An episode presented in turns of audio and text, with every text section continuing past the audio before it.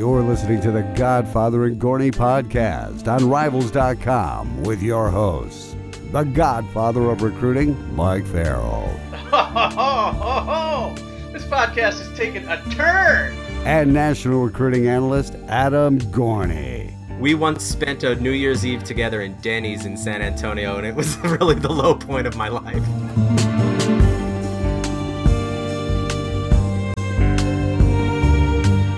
That's right. Welcome to another edition of the Godfather and Gorney podcast. We are back after a short break. My name is Dave Barry, producer of the show, and I am joined by the Godfather himself, Mike Farrell, and Gorney, Adam Gorney, out on the West Coast. Um, it's not a, a, lot to talk about, guys, but we have a few interesting things. We got Larry Fedora talking about uh, CTE.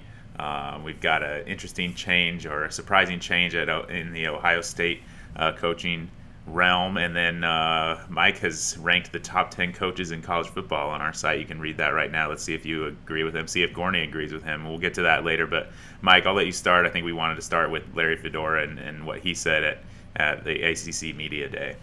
Yeah, and you know when when you're talking about stuff like this, there is really nothing to talk about. The media day is, you know, it's typical boringness. It's it's the same essentially the same media predictions as you see every year. I don't think there's a big surprise in any of the media predictions. But then Larry Fedora comes out and says something which I agree with, honestly, that the, the game of football, you know, the way they're they're changing all the rules for CTE and concussions and all this other stuff that we may not recognize it in 10 years. He said we won't recognize it in 10 years. And, um, you know, he, he pretty much said there wasn't any proof that CTE and football go together and all that stuff. And I know there's been scientific studies, um, and, and I'm not smart enough to know whether there's a correlation or there isn't a correlation. I mean, let the scientists figure that stuff out. Obviously, there seems to be a correlation, but I think the point he was making is, you know, we're taking this game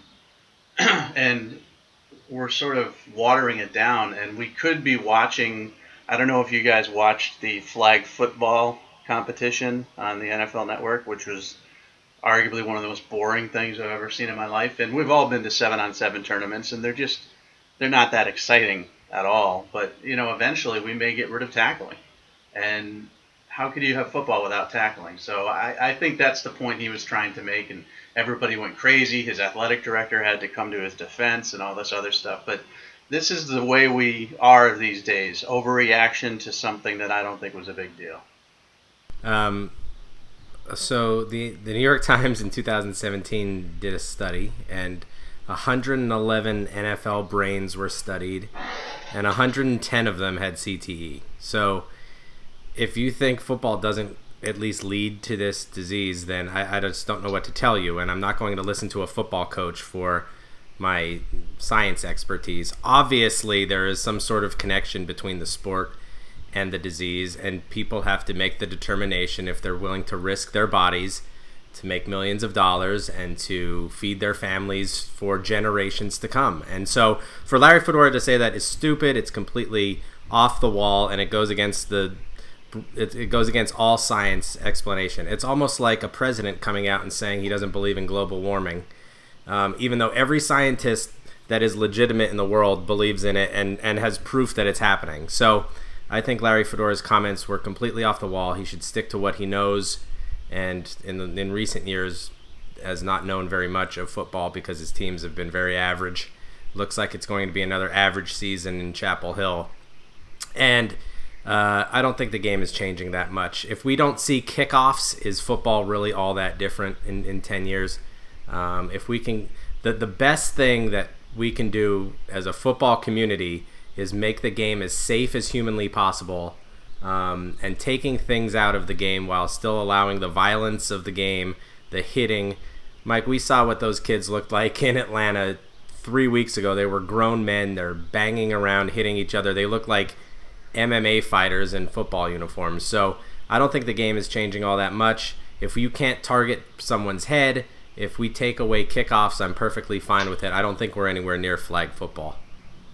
Uh, it's a slippery slope, though. You know, you take away one thing, then you take away the next thing, and then you take away the next thing, and you know, then you just don't know what you have left. Um, I've seen a lot of changes of the game of football over the last 10, 15 years. You know, when I watched the NFL, you know, guys used to be afraid of going over the middle, and now they can do that without without worry. Because if they do get nailed, obviously, someone's going to get suspended and fined, and you know, can't do anything to to anybody, and that's why all these records are being broken, and all these guys who I think are average quarterbacks or above average quarterbacks are going to end up as Hall of Famers because they're putting up such big numbers, and the defenses just can't they can't keep up. So I guess it's one of those things where one side of the ball doesn't tackle, the other side of the ball does, and the advantage is now clear to the side that doesn't tackle. Sure. Um, and that makes football, to me, a little less interesting. And I do worry about the long term ramifications of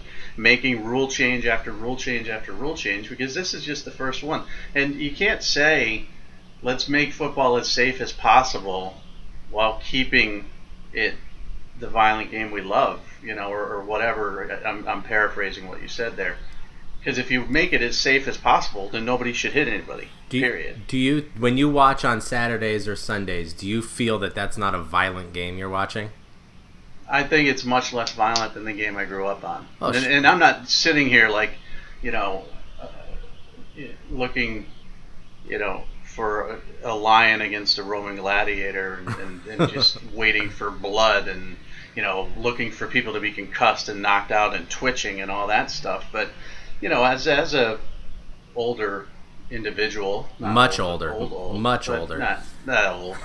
Someone who grew up and watched the football in the 70s and the 80s, I see a different game. I, I definitely do. I see a different game in college. I see a different game in the NFL.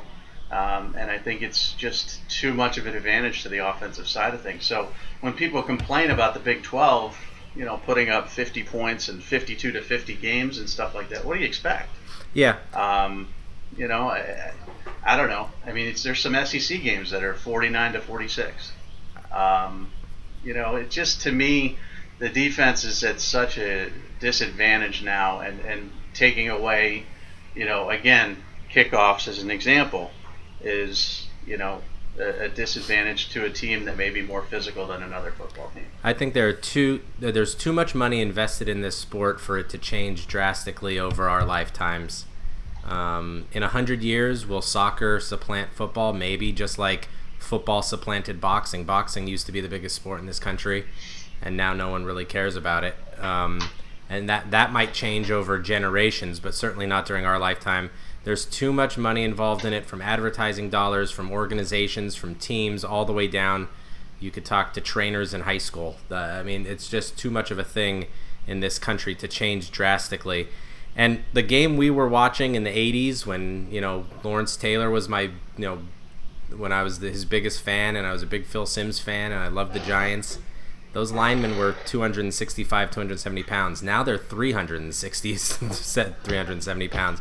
It's a completely different game. Um, the players that were playing in the 80s hitting people didn't look like, you know, they were on Muscle and Fitness magazine, and they all do now. Um, it was a slower game, and it looked more violent, but it probably wasn't. It was probably a lot less violent. Um, and so, uh, you know, does anyone watch the Big 12 and go, this is boring and it sucks to watch this? No, people love watching points being scored and teams going up and down the field. And if you trade a few vicious hits, if, if, if you think that today's game should be a defensive end who weighs 290 pounds, should come off the edge and hit Tom Brady face mask to face mask like it was in the 80s, then that's one point of view. But certainly uh, the game has changed from a physical standpoint. And so you have to really kind of change the rules around it. And and again, I am not someone who says we should be only playing seven on seven, and I definitely believe that it's a. I love it. I watch it every single second of my life. It's a violent sport with a lot of violent hits, and that should stay in the game. And I think fewer kids playing football is actually a good thing because it weeds out a lot of the kids that would be prone to injury that don't belong on a football field but I don't see the game changing in such a drastic way that I don't recognize it from when I was a kid. Well, I'll just I'll just end it with this, and I'm sure there's some people who have to agree with me out of our amazing 300, 400, 500 listeners. It's the wussification of America. It's just another example of the wussification of America. So I'll leave it at that. That's my final point. I don't want to talk about it anymore. Okay. Uh, you know, listen, I'm not pro concussion. I'm not pro CTE or anything like that. You know, but I am pro, you know, football and pro, you know, knocking the snot out of somebody, and that's just the way we used to play and watch, and uh, you know, I still see it, but it's targeting thing and all this other stuff. It's just, come on, just let them play football. You know what you're signing up for when you enter a violent sport. If you don't, then you're an idiot. So, wussification of America. That's it. So the media days. I know the Pac-12 hasn't started yet, right? No, it's tomorrow. I'm fired up. I can't wait. Yeah, it's going to be exciting. You know, because it, uh, look at it. I mean, okay, so Big 12 projected to win is who? Oklahoma. Shocking. The Big 10 projected to win is who? Ohio State. Shocking. The SEC, who's projected to win? Alabama. Uh, the ACC, who's projected to win? Clemson. So, what are we learning? Nothing. And the coaches go there and don't say anything. And I think no. it's just for reporters to get their preseason magazine and preseason articles out of the way and you know to get a free meal and to have a few drinks and to do all that kind of stuff and uh, it's a complete waste of time it's a snooze snooze fest yeah but uh you know and you know usually you do have somebody or one or two coaches that say something stupid or something inflammatory or whatever and you know the best we get is larry fedora talking about this it's, it's you know there's nobody said anything stupid. Now I did go last week, I think it was, or the week before. I went through the the five guys in each conference who are on the hottest seat, and I'm trying to remember who they were. Big Ten was Lovie Smith, and I got a lot of crap for that. Oh, he's on he's on the hot seat for sure. A lot of people thought it should be Chris Ash, who's also on a hot seat, but his contract goes a little bit longer because he signed late. Um, Illinois projected to finish 14th, I believe, dead last in the Big Ten. I'm trying to think of who my ACC guy was. Hold on, let me look at the standings. The ACC. Yeah, it's not that easy. Hot seat on oh, the I think ACC. I, I, put Fedora. I think I put Fedora. Yeah, I mean Dino Babers could easily be on there, obviously, because they're not going anywhere or doing anything. Uh, but I thought I think I put Fedora because they've really regressed quite a bit. Yes, they have. They are not a good football team, and I don't expect them to be very good this year either. Who the heck was my SEC one? I'm trying to think. SEC, it should probably have been. Um, oh, I think Derek I put Mason. It, good. I think I put Ed Orgeron on there because uh, I think you know if they finish what projected to finish fifth or something in the West. Yeah. Um, I think if that happens, they're going to realize they may have made a mistake in hiring him and maybe just cut him loose. And even with the buyout, they don't seem to really worry too much about the buyout. But, um, but yeah, Derek Mason could certainly be on there. I mean, Vanderbilt was one in seven in conference last year, I think. Um, but I mean, really, can you expect more than a five and seven season from Vanderbilt every year? Well, well, let's talk about LSU really quickly. They open against Miami. That's going to be a very tough game. They have Auburn in week three at Auburn. They have, and then October they have at Florida, Georgia, Mississippi State, who I think is maybe a top ten team in the country, and then Alabama. So by November third, what's their record going to be? I'd say it's one, two, three, four, one, two, three, and six, maybe. That would be ugly. Yeah. Four and five, maybe be, at best. Five and four. That would not be good. No. That would not be good at all. No. That's probably the reason why I put him on there. Yeah. And the, uh, the Big Twelve, I put Beaty. Kingsbury. Kansas. I mean, yeah, but Beaty. I mean, he's gone. He's three and thirty-three. yeah, Beaty. Beaty. Yeah, Beaty is gone. I mean, three and thirty-three, and they're going to go one and eleven again this year, or something similar to that. So you got to figure that he's going to be on there. Kingsbury is in trouble. You know, they, they went to what I think they went to a bowl last year. And they finished six and seven. He saved his job a little bit last year, but he's in trouble. Um, but I don't know. You, you got to make a change at Kansas if they continue to go one and eleven every year. I think that's one and 11 three straight years. That's impressively bad. Yeah, yeah. it's so hard to do with the with the schedules. I mean, with the FCS scheduling and the cupcakes you can put in there, and then the Pac-12 uh, who did I go with? I, I think I went with. Who the heck did I go with? So many new coaches. Yeah, so um, uh, let's. Oh. I went with MacIntyre, Colorado. Yeah, that's not a bad call. That's probably the only one really right now that's on the hot seat. Yeah, there's not a lot. There's so many new coaches, and then there's your your, your Shaws and Petersens that are just leeches that are just locked in that aren't going to go anywhere. So that was a tougher one too. But as usual, everybody complained about everything I wrote.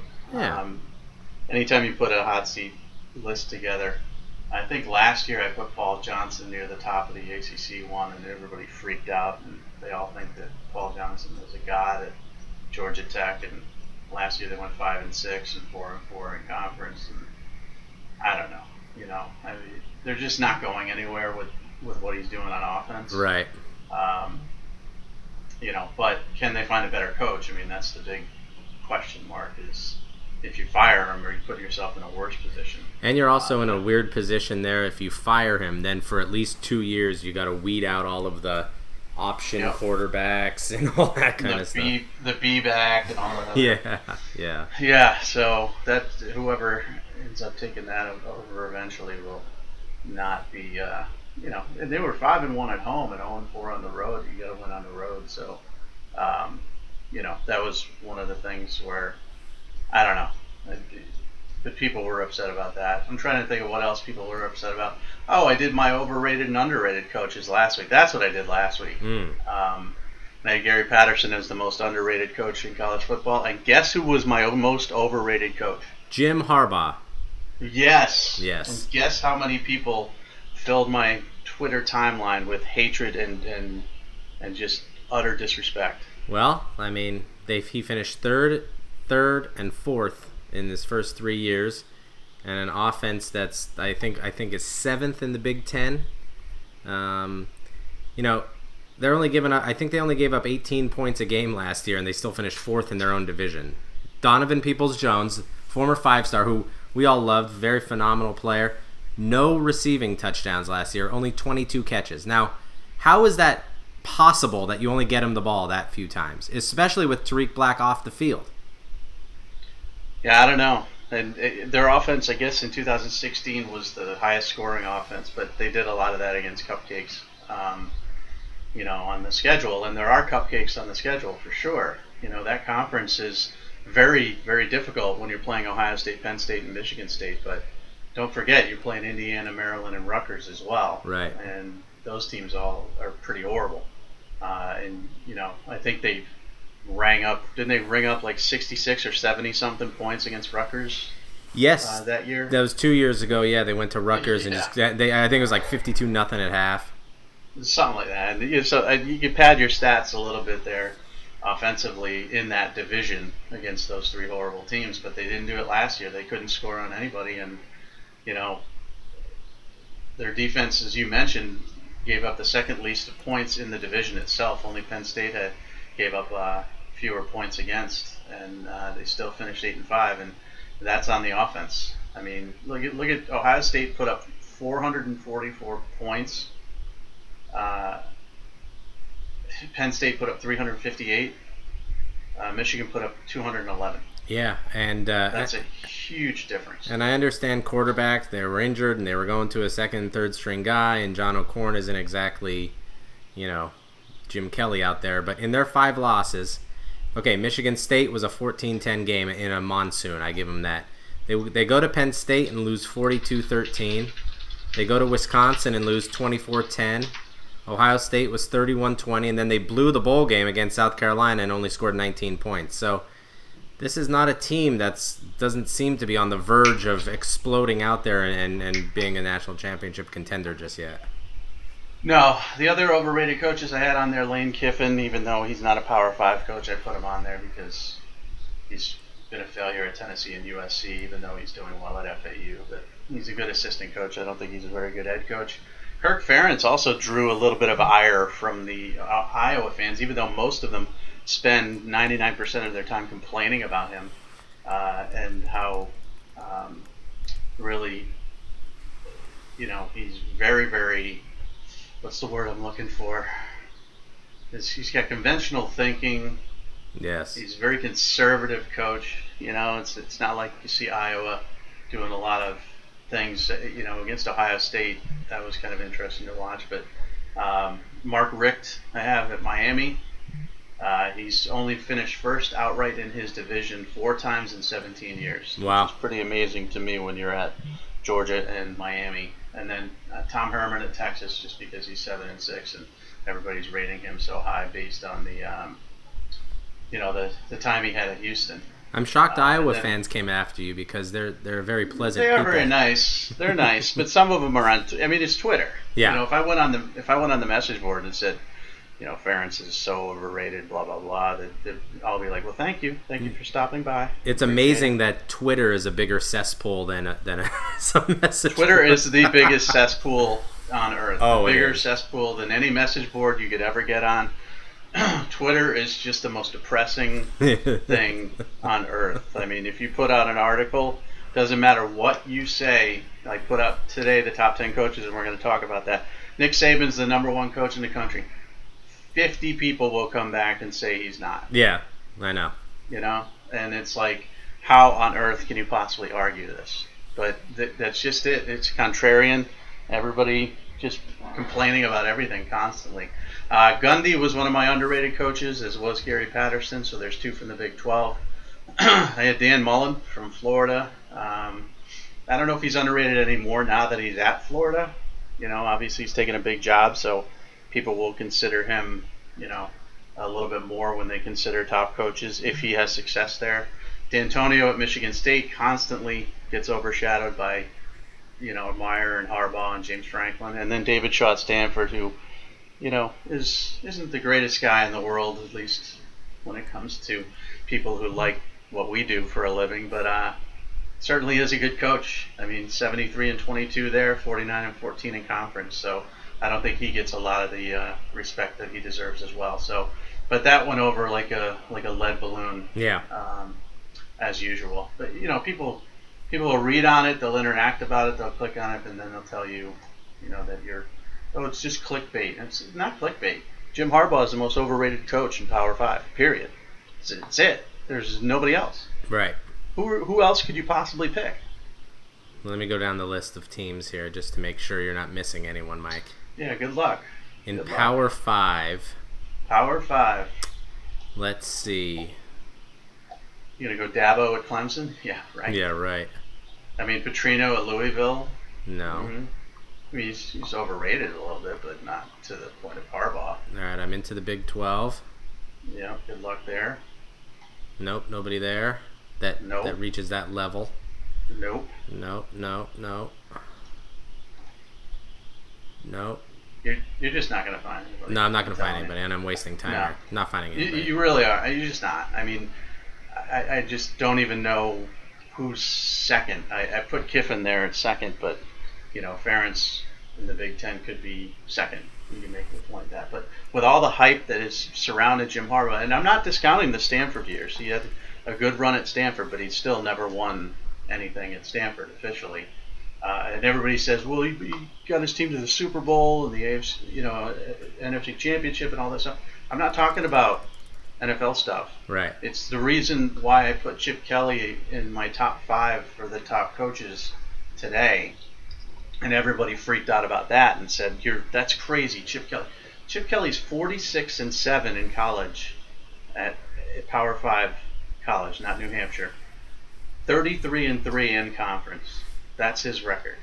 That's very very impressive. Now he may have been a failure in the NFL, but that does not make him.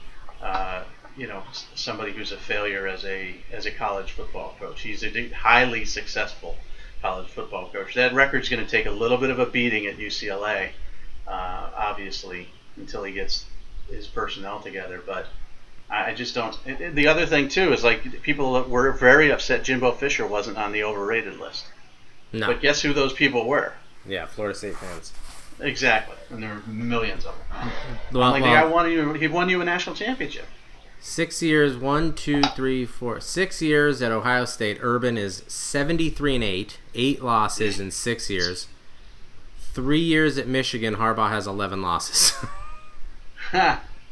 and that's why Urban's number two, and Jim Harbaugh did not make the top ten. And you know what? I, I was guilty of overrating Jim Harbaugh as well. Last year when I did my list, I put him fifth. yeah, I had him as the fifth best coach in college football.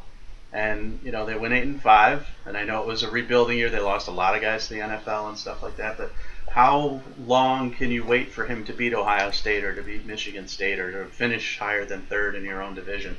And so this year I think will be you know important. He's never going to get fired, so I don't think he has to worry about that.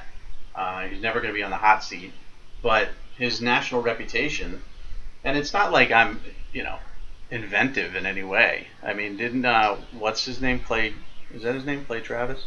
Clay Travis, yes. Is that the guy from Tennessee? Yes. Um, I get him confused sometimes with. Wasn't there a Clay on uh, Randy American Tra- Idol? Randy Travis? No, no, this is a Clay on American Idol who ran for Clay office. Clay Aiken. Clay Aiken. I get I get them confused because their names similar. But he's he came out with a big article about Harbaugh being the most overrated coach in the history of college football about a year ago. So it's not like anything I'm saying is like a, original. It's not copied. It's my opinion. Right. But everybody agrees, except for Michigan fans, that Jim Harbaugh is the most overrated coach in college football. Everybody agrees. There's nobody except for those people in Ann Arbor and around the country, and that's a big fan base. I mean, they are very, very rabid about it. But yeah, so let's go through the top ten. Number one, and we'll get to the Ohio State coaching change, I guess, in a second. That's not really. I mean, the only thing I wanted to mention about that, we'll get to that now, is, is Brian Hartline is the new coach there, and I think he's going to do a really good job. And you know, if you read all the stuff about Zach Smith and the problems, and I mean, this was a move that had to be made. Yes. Um, obviously, Urban Meyer did not want to do this uh, if he could avoid it, but you know, there just comes a time where there's just too many incidents and too too much smoke, and you know, where there's smoke, there's fire, and domestic abuse and all that stuff you cannot play around with. So um, he was a very good recruiting coordinator. I thought he was a good wide receivers coach. Um, you know, I think he was a big part of their recruiting success, but I think Hartline's going to do a great job there. Yeah, I agree. You got to get rid of him. There's no room for that. Um, and Hartline will be just fine. I don't think Ohio State recruiting will take any negative turn here. The kids who want to go to Ohio State do want to play for their position coaches, but really they they do want to play for Urban Meyer and that offense, and so I think they'll be just fine. Hartline called me out on something on Twitter when he was with the Browns. Called me an idiot for something. I can't remember hmm. what it was. When he was with the I just- Browns, I the, the, the the thriving franchise of the Browns. Yeah, I mentioned something about something. I don't remember what it was, and I don't know. He, he was pretty upset about it, and he tweeted out and you know yelled at me. And then a bunch of Browns fans called me a jerk and all this other stuff. So I can't remember really what it was that, that upset him. So, but now he'll have to be a little bit more politically correct, I would assume, now that he's dealing with recruiting um, these 17 year old and 16 year old kids, where if you say anything negative at all, they melt Oh, you're Like- hating. You're a hater. sh- they melt like sugar in the rain. You know, it's just it's just not pretty. So he's gonna have to take that truth serum and all those truth bombs he likes to drop and just throw them right out the window and tell everybody they're the best he's ever seen at their position and and then he'll just be fine because that's the way to recruit these days. So Nick Saban's number one, undisputed, no question about it. End of story. Urban Meyer's number two, no question about it, undisputed, number two. Dabo Swinney's number three, no question about it. Those were the easy ones. Those write themselves.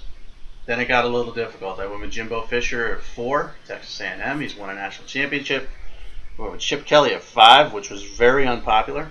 People think Chip Kelly sucks as a coach because of his NFL failure. Uh, I went Chris Petersen, Washington, Gary Patterson, TCU, which many people thought was way too high.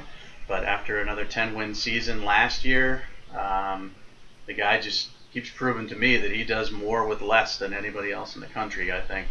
Um, James Franklin, number eight. Kirby Smart, number nine. That was a tough one because he's only been there two seasons. But look at how power packed they are. They went to the national championship game. Recruiting is just off the hook. I mean, he's just done an amazing job. And then Mike Gundy was number 10. The biggest complaint so far is that um, D'Antonio didn't make the list for Michigan State. Yeah, D'Antonio on the list. I think Gary Patterson is a little high at seven, and he does more with less. But that's a little bit of his own doing, right? He can't recruit that highest level kid in Texas. Um, I know they don't want to exactly go to TCU. It's not the hottest bed no, of, of talent they to go can't, there. They can't recruit against those monster programs. Um, but They just can't. seven's a little high there. Um, I'm surprised. Let me see what where else I'm surprised. I think Kirby should actually be higher on the list. If you're talking about a guy who Really?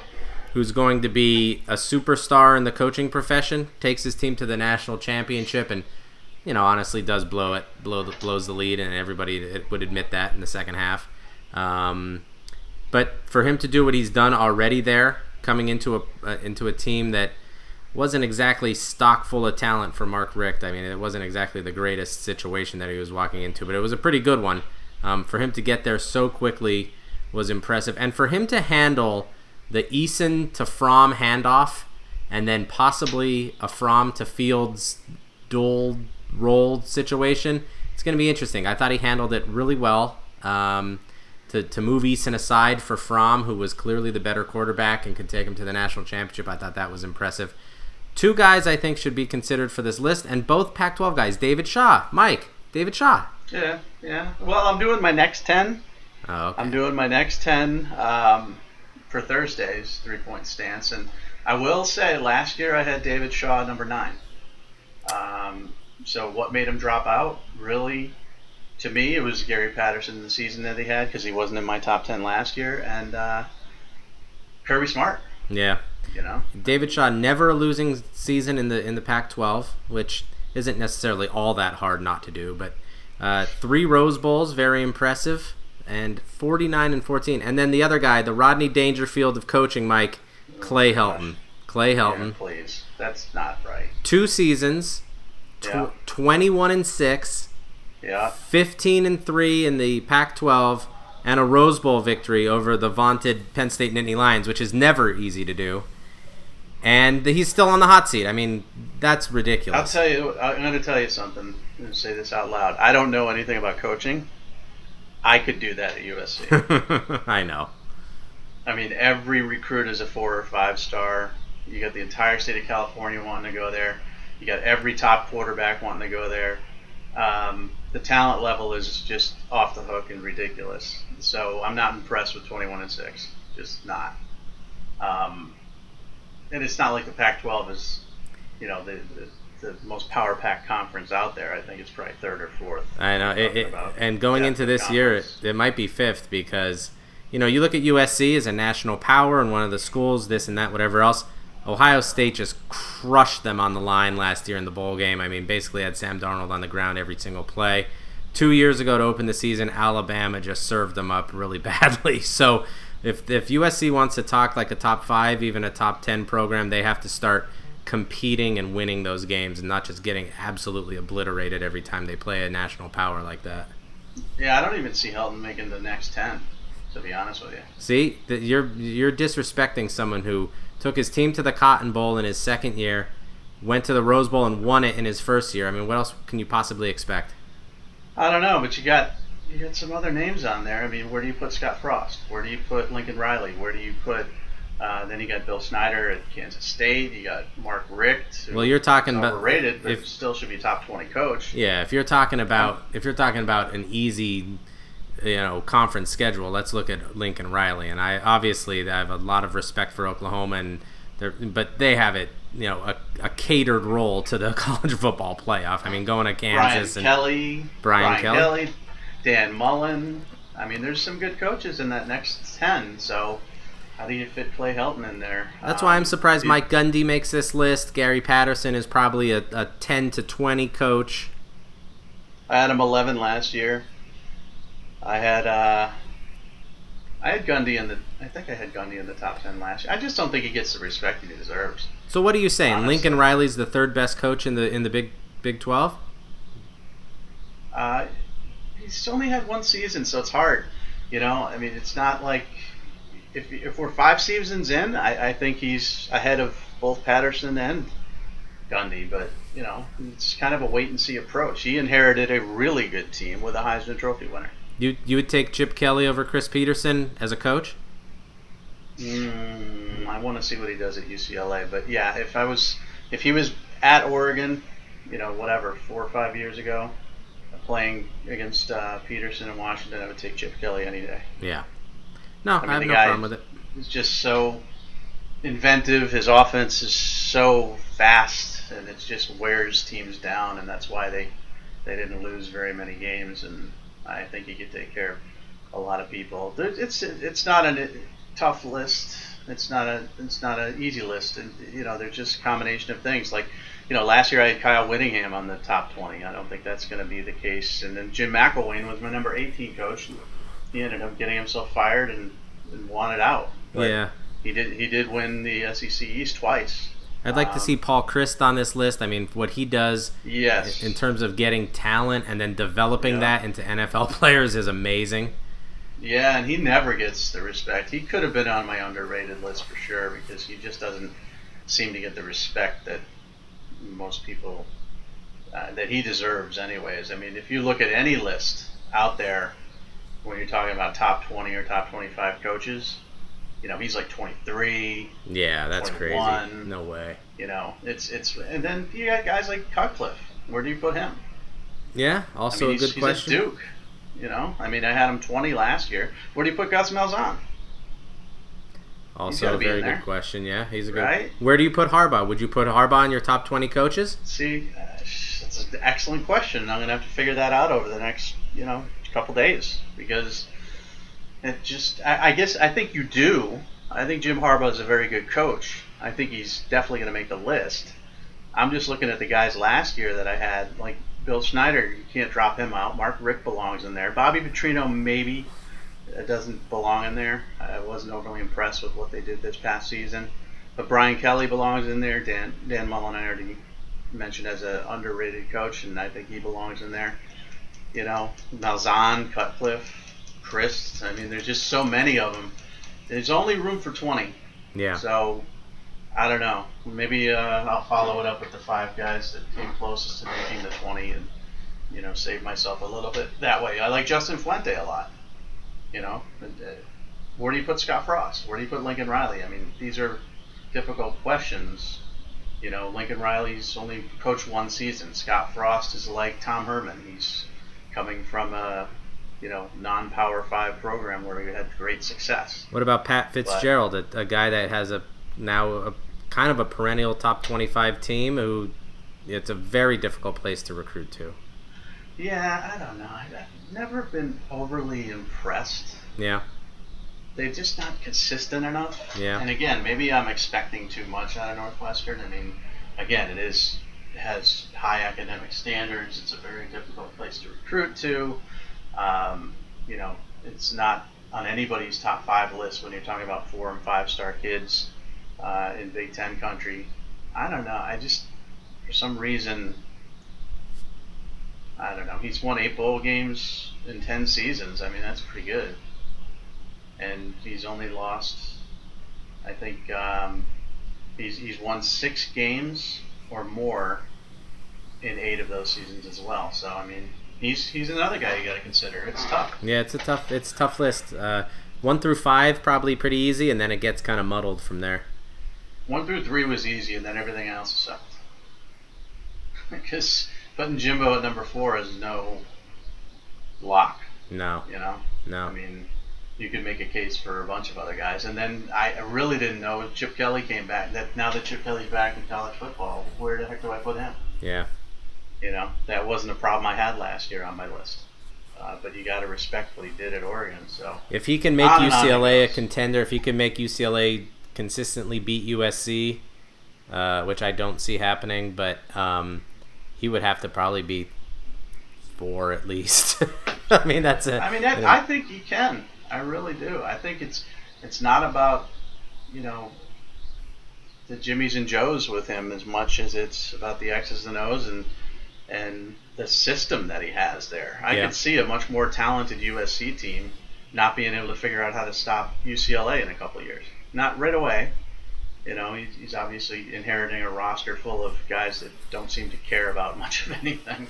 Um, but I think he's going to instill that, you know, Oregon mentality and, and that high tempo offense, and people are going to just have trouble figuring out how to stop it. He's just he's that good. Unless Oregon was a perfect storm, you know, maybe it was. We're gonna find out, but I think they could be that team that that you know.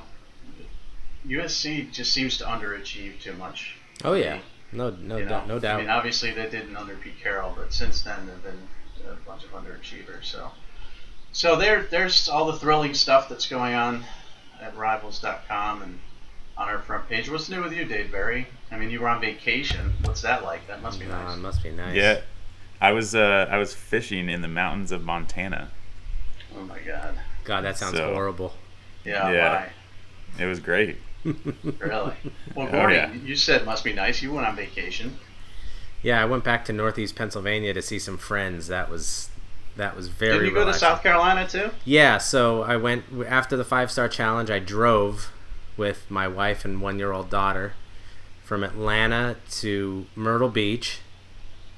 Spent spent some time with my parents there. That was nice. Then we made a mistake. We drove from Myrtle Beach to Pennsylvania, and that was a two day ordeal. What we That's should have stupid. probably done was just flew to Philly and then drove up to Northeast Pennsylvania. But I wanted to see the the Eastern Seaboard, but there wasn't Ugh. much to see. Um, No, especially with a one-year-old screaming all the time. yeah, so what we did was we had like an iPad in the back and put Sesame Street on and let her watch it the whole drive, and now she's addicted to television, much like her father, which is not she good. understand Sesame Street and stuff? Oh yeah, she's a Gorney. She's very very smart. So Is there still a Cookie Monster? there is still a Cookie Monster. There is there, there's some new characters which aren't that bad, but Cookie Monster. Isn't there is like a there. salad monster or something? No, no. Veggie veg veggie monster? Oscar the Grouch is still around. He's my favorite. I thought they added a veggie monster. I really did. no, I don't think so. Not that I've known. Are you sure? I don't watch it as closely as I probably should, but all the same characters are still there, so it's nice to see them. But That's good. we I hate we hate Big worried. Bird because he just complains all the time. No, I don't know what that's like. I think Big Bird is. Uh, what's Mr. Snuffleupagus still there? yes, uh, Has but, he been discovered yet? Is he still like a secret? but not as much. He he is not he's not around as much. Big Bird isn't around as much. Uh, Grover isn't around as much, but uh, Oscar the Grouch is still around a lot. El- Elmo has taken a prominent role. I mean, he's like the main character. I hate Elmo. Yeah, Elmo's. Elmo's just- so positive. yeah, he's he's a little too upbeat for my taste. He's a, he's like the Dave Barry of our staff. You know what I'm saying? So you're Just you're Big Bird. positive. You're Big Bird. I'm Elmo. Who's Gorney? No, I think I'm Oscar the Grouch. Yeah, you're Oscar the Grouch. I'm not Big Bird because I no, we've Big got a couple. We've got a couple big birds. Yeah, there I are a won't few. name names, but we got a couple big birds. yeah. Big I don't Bird know is. what Gorney is. What the hell's Gorney? I'm not Cookie Monster. Uh, maybe you are. you could be a Cookie Monster. Uh, right, you get winded walking up the stairs. You said, Uh, two flights. well, that is a lot of flights actually. So. Yeah. All right, let's end this. Let's end this crap. All right, yeah. Let's let's get out of here. I've got Call I've it a day. important calls to be on. All right. Well, let me just remind everybody our Twitter handles at Rivals Mike, at Real Dave Barry, and at Adam Gorney. We will see you all again next week.